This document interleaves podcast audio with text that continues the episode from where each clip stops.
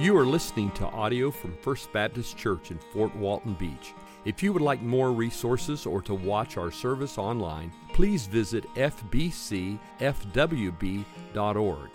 Listen in as Pastor Wade helps us abide in Christ and advance the gospel through the teaching and the proclamation of God's Word.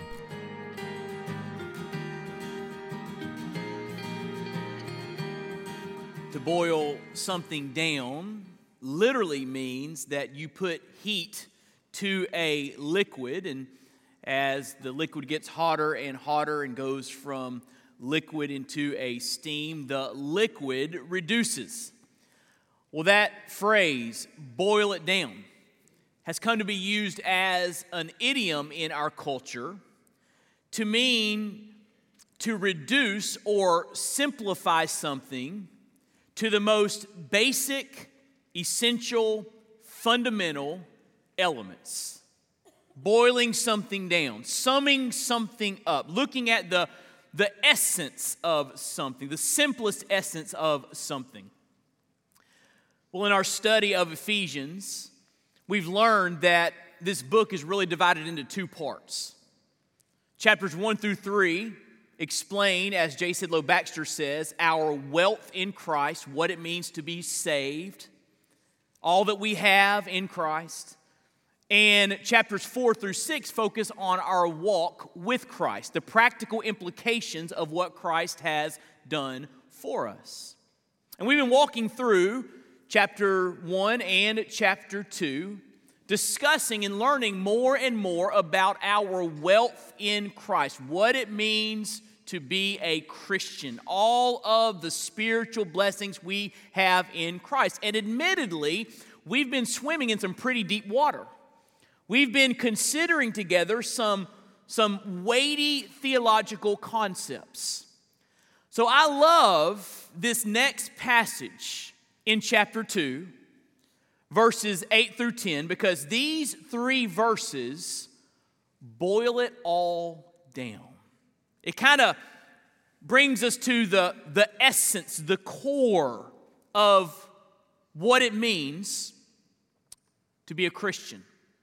I want to show you that if you'll turn with me to Ephesians chapter 2. Ephesians chapter 2, we are continuing our study line by line, verse by verse through this book. Now, this book was a letter that the Apostle Paul wrote to a group of Christians in Asia Minor in the first century. And as we've studied our way through this, we've made it to chapter 2, verse 8. When you find your place, I want to ask you this morning if you're physically able to please stand with me in honor of the reading of God's Word. Ephesians chapter 2, verse 8. By the way, well, I was blessed by the music this morning. How about you? I haven't heard a couple woos. No, that was good. Good stuff, man. Aren't you, aren't you glad that Jesus is our living hope? Wow. Wow. Ephesians chapter 2, verse 8, the Bible says, For by grace you have been saved through faith. And this is not your own doing, it is the gift of God, not a result of works, so that no one may boast. For we are His workmanship, created in Christ Jesus for good works, which God prepared beforehand that we should walk in them. Let's pray together this morning.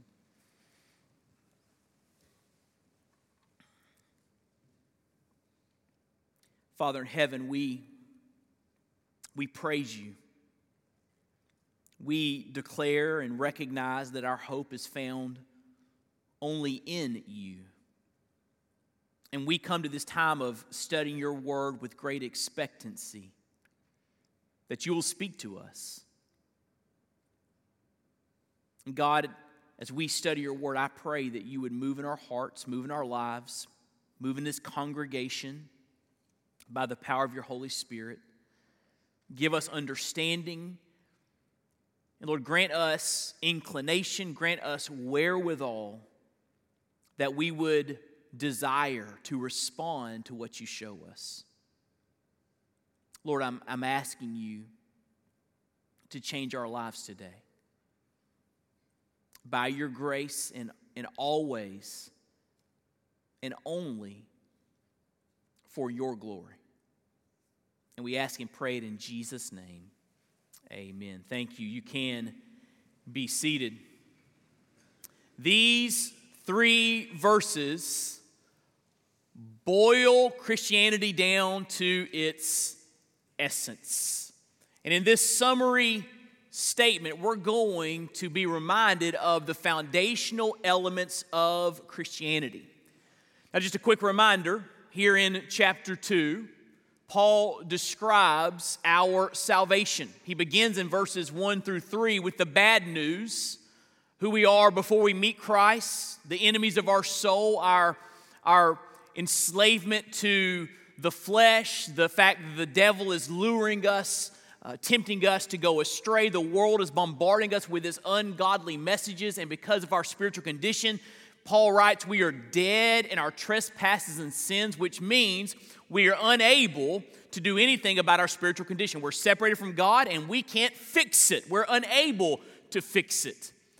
But starting in verse 4, Paul uses two words to shift the, the, the mood of the passage.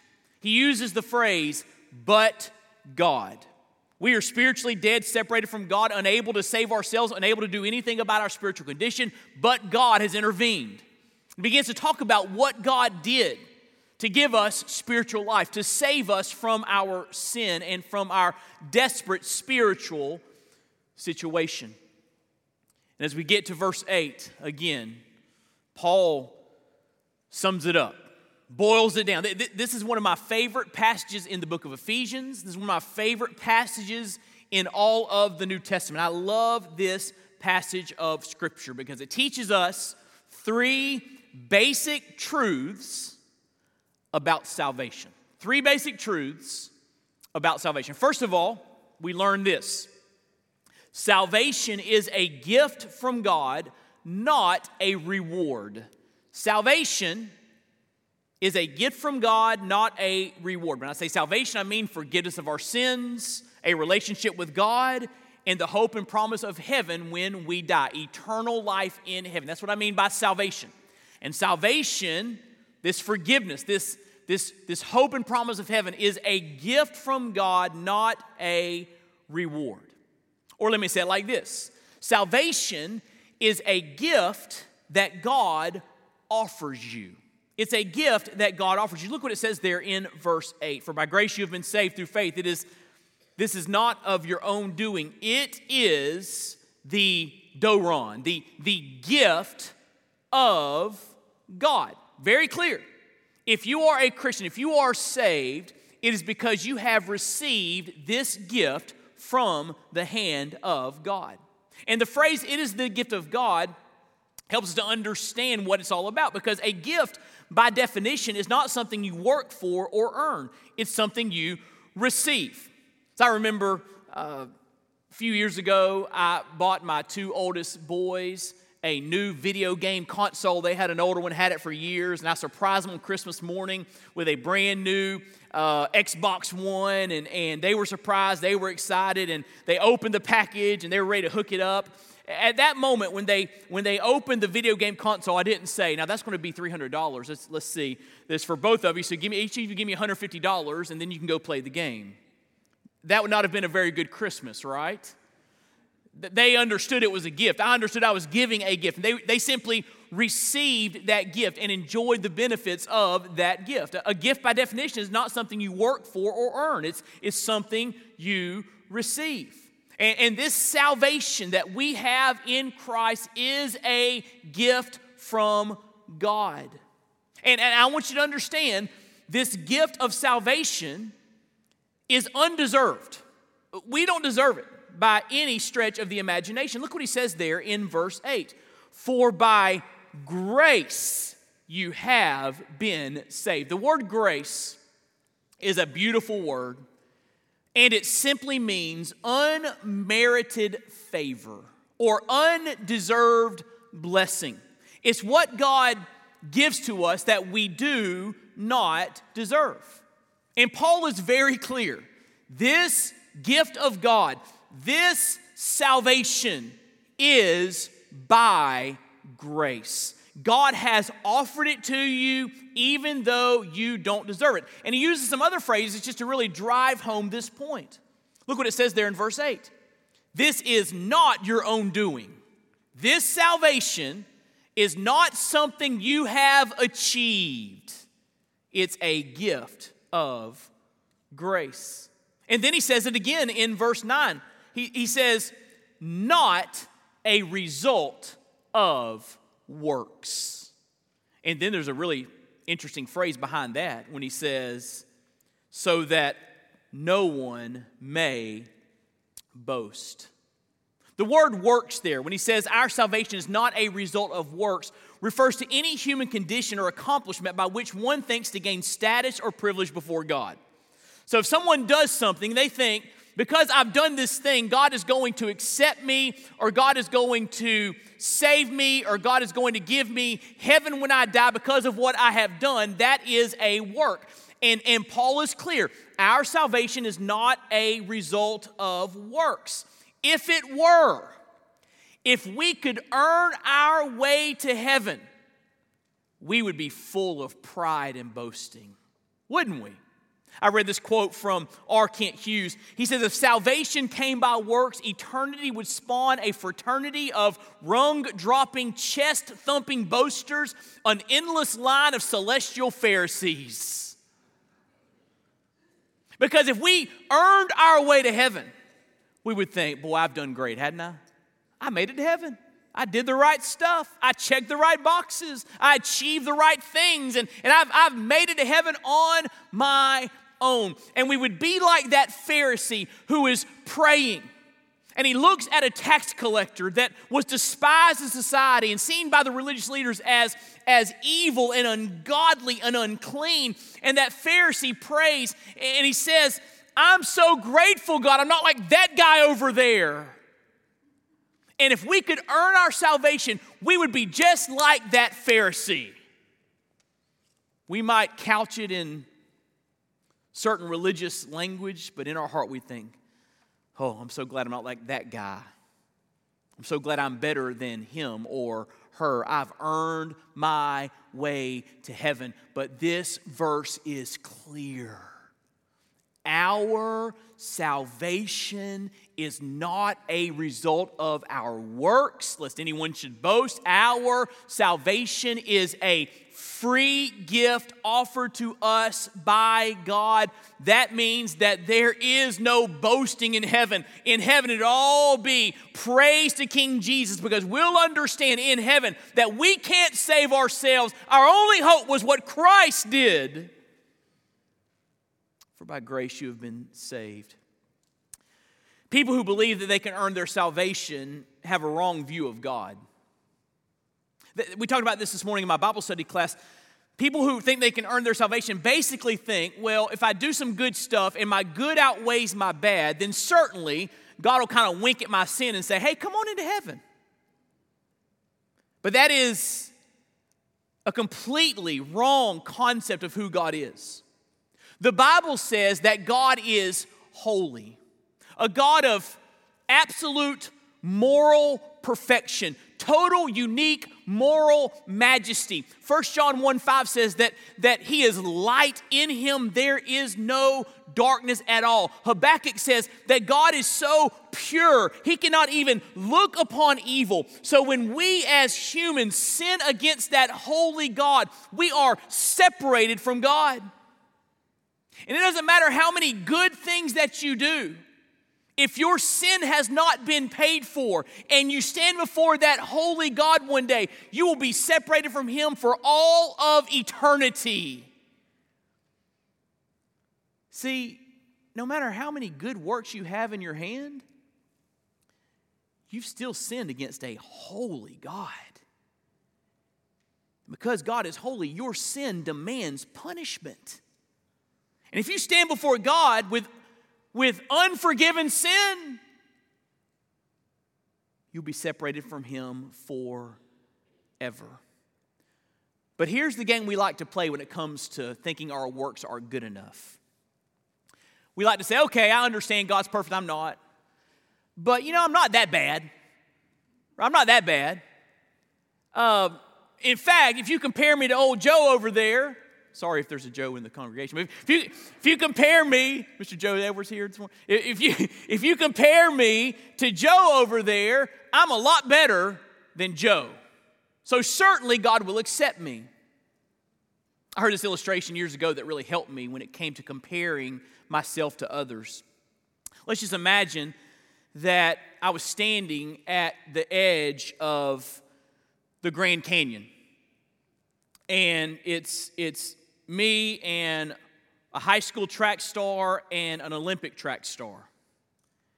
And we say, we're going to jump across this mile wide chasm. And I go first. I jump out, I, five feet, plummet to my death, right? The next guy, the high school track star, great athlete, runs, launches, jumps 20 feet, plummets to his death. He did a lot better than I did, but he's a long way from the other side. Then the Olympic athlete steps up, runs, jumps, world record as far as anyone's ever jumped before, and plummets to his death. Because the chasm between us and a holy God is one that we cannot cross in our own strength and with our own works. No matter how good you think you are, no matter how good you think you measure up to others, your good works will not get you into heaven. You are separated from God, and those sins that separate you must be forgiven so you can come into God's presence. And so this verse is very, very clear. For by grace you have been saved. Unmerited favor. It's the gift, the gift of God, not a result of works. But there's a second truth about salvation here. Not only is salvation a gift, not a reward for right living, salvation is received by faith. You say, okay, the Lord offers me through his son Jesus a free gift of salvation. How do I receive it? How does that work? Well, Paul makes it very clear. Again, he's boiling it down here. In verse 8, he says, For by grace you have been saved through faith. Faith is the mechanism by which you accept this gift of eternal life through faith. Now, in other world religions, every religion other than biblical Christianity, you spell salvation A C H I E V E, achieve, do the right things, keep the rules, and maybe, just maybe, God will wink at your sin and, and usher you into heaven. Every other world religion is spelled achieve. That's how you are saved. In biblical Christianity, you spell salvation B E L I E V E, believe. You simply trust in the work of another. By grace, you have been saved through faith. Now, let's just talk about faith for a moment. What is faith? How, how, do you define that? How do you understand what faith is? Let me give you three quick things. First of all, faith is assent to truth. In other words, there's some things you need to believe that are true. You need to believe the gospel. You say, Pastor Wade, what's the gospel? The word gospel means good news, and Paul defines it very clearly over in 1 Corinthians chapter 15 when he says, This is the gospel that Christ died for our sins according to the scriptures. He was buried, and on the third day, he rose from the grave according to the scriptures. And so those verses indicate that something happened in human history. Jesus left the splendor and glory of heaven. He took on human flesh in the womb of the Virgin Mary. So he was born of Mary as the God man, fully God, fully man.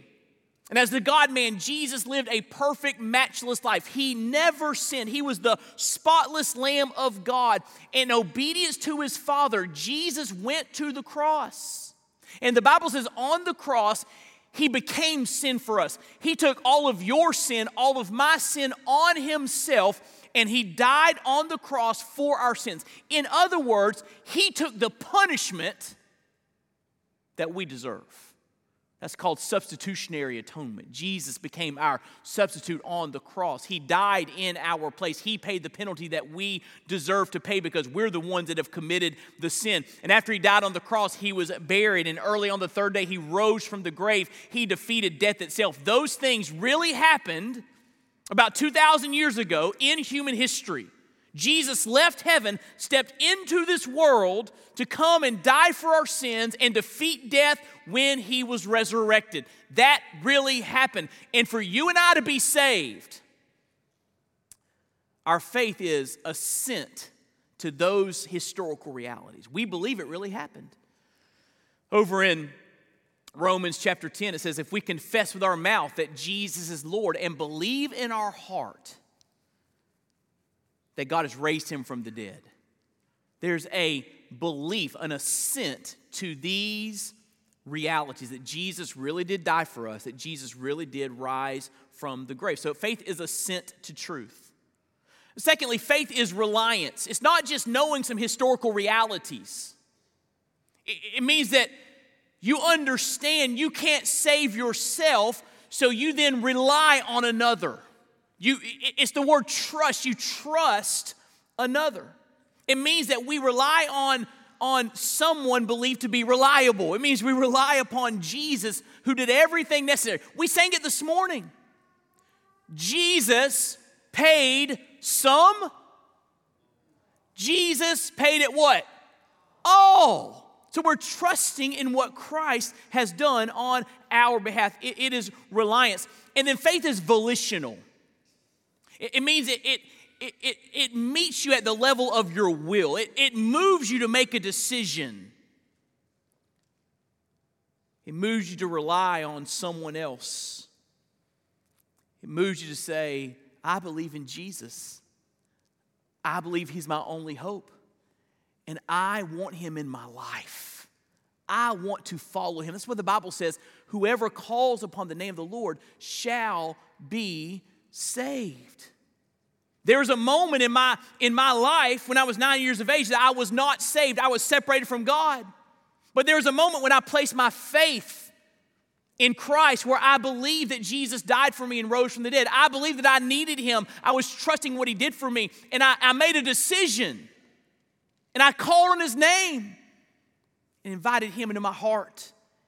And at that moment, I passed from death into life. It, faith is assent to truth, faith is reliance, faith is volitional. Some theologians speak of faith as uh, notitia or knowing something about Jesus, and assensus believing the truth of that content, and fiducia, which means to entrust ourselves into his hands. Same, same idea here. Faith has those different aspects. Faith is trusting what Jesus did on the cross as the only way you can be forgiven and given eternal life. During the 1900s, there was a world famous acrobat. His given name was Jean Francois Gravelet. I think I said that right, maybe not. But his stage name was Blondin. Everybody called him Blondin. And he was born in France in the 1800s, and he was known for his skill walking the tightrope. And all these different tightrope types of feats. And, and one day he was demonstrating his skill in crossing a tightrope that spanned Niagara Falls.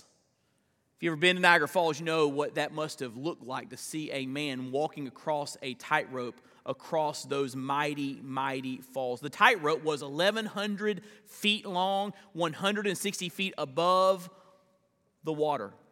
On one occasion, Blondin took a stove out on the tightrope and cooked an omelet above the falls. On another occasion, he pushed a wheelbarrow across while blindfolded. On still another, he stood on his head in the middle of the wire, a very skilled acrobat.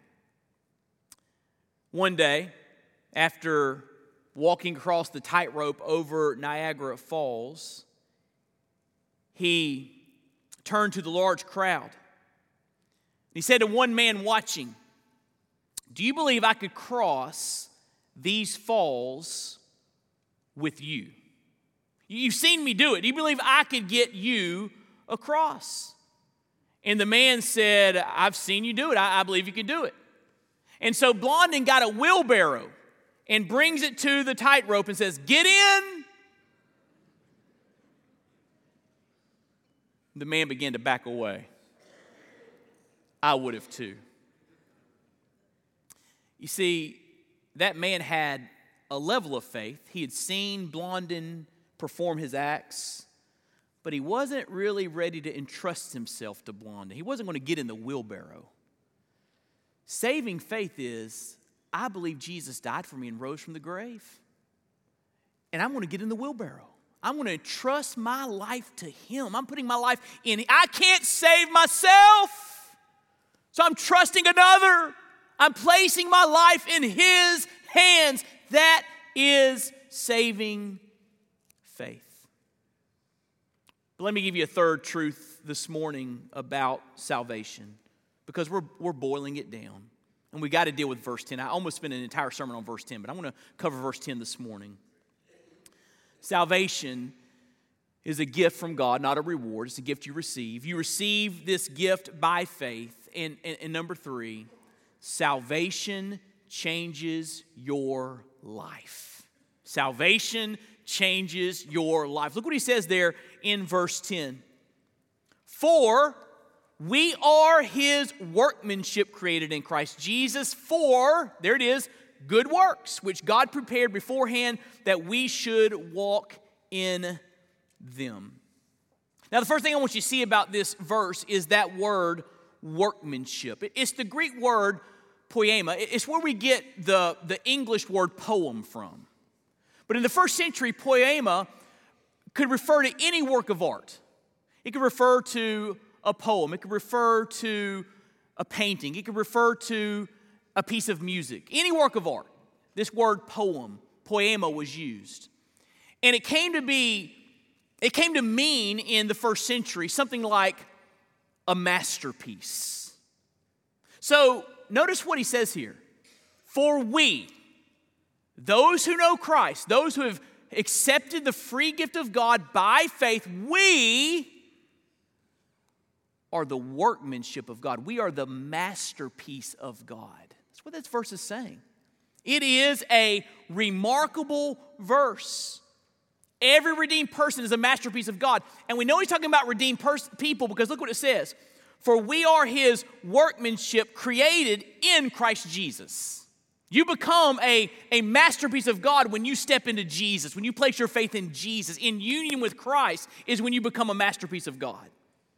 So if you are a Christian, if you've been redeemed, if you've been born again, if you've been saved, the Bible calls you a spiritual masterpiece. How about that? That's pretty incredible, right? A masterpiece.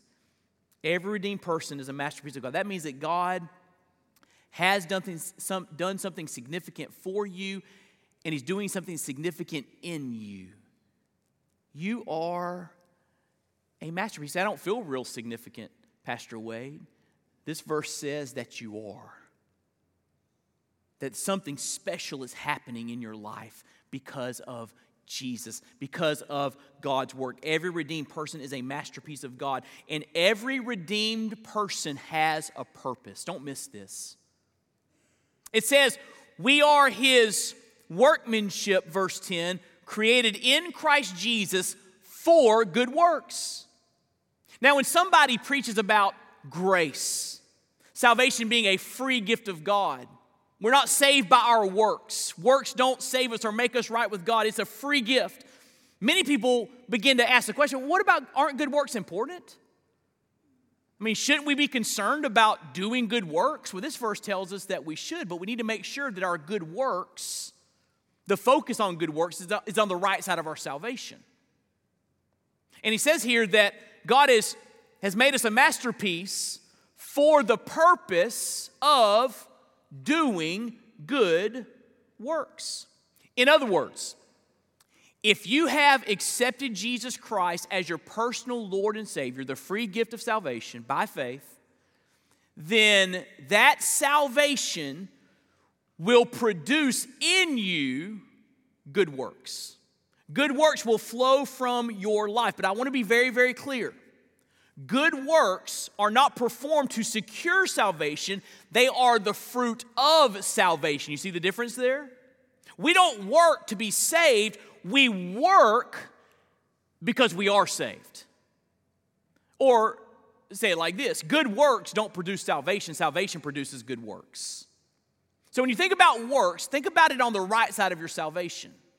As a as a redeemed believer in Christ, you've accepted the free gift of grace. Now, now God has something for you to do. He has expectations for how he wants you to live. He has a plan and purpose for your life. And the inevitable result of true salvation is good works. The inevitable result of, of true salvation is fruit. If someone says, I'm a Christian, but there's no fruit, there are no good works being produced in their Christian life, then they're probably not truly converted. Because the inevitable result of true salvation is good works. And, and, let me read to you what Jesus said about this in John 15 8. By this my Father is glorified, that you bear much fruit and so prove to be my disciples.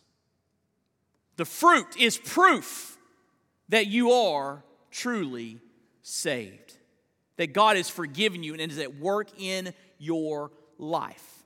And here's the exciting thing, and oh, I don't want you to miss this. God has prepared specific good works for you to do.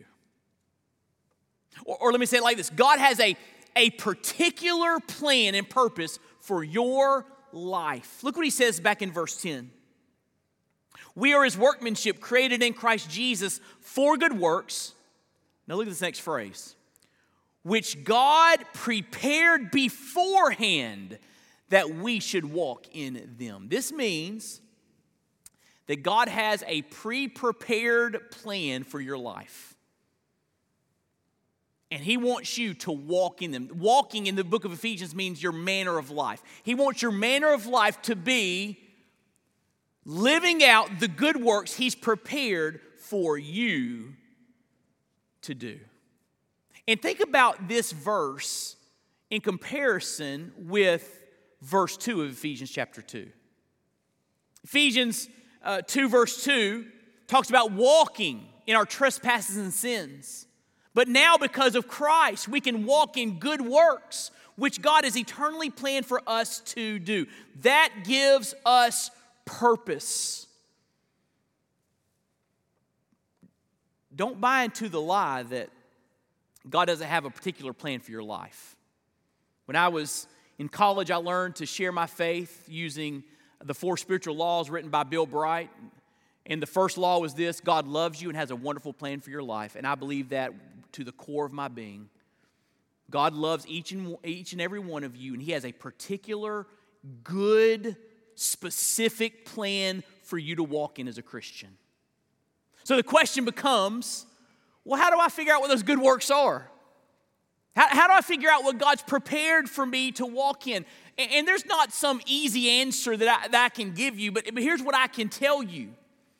If you will walk with Jesus every day, if you allow the Holy Spirit of God to fill up your life, if you'll saturate yourself with Scripture, He will lead you to where He wants you. He will lead you into those good works. Amen?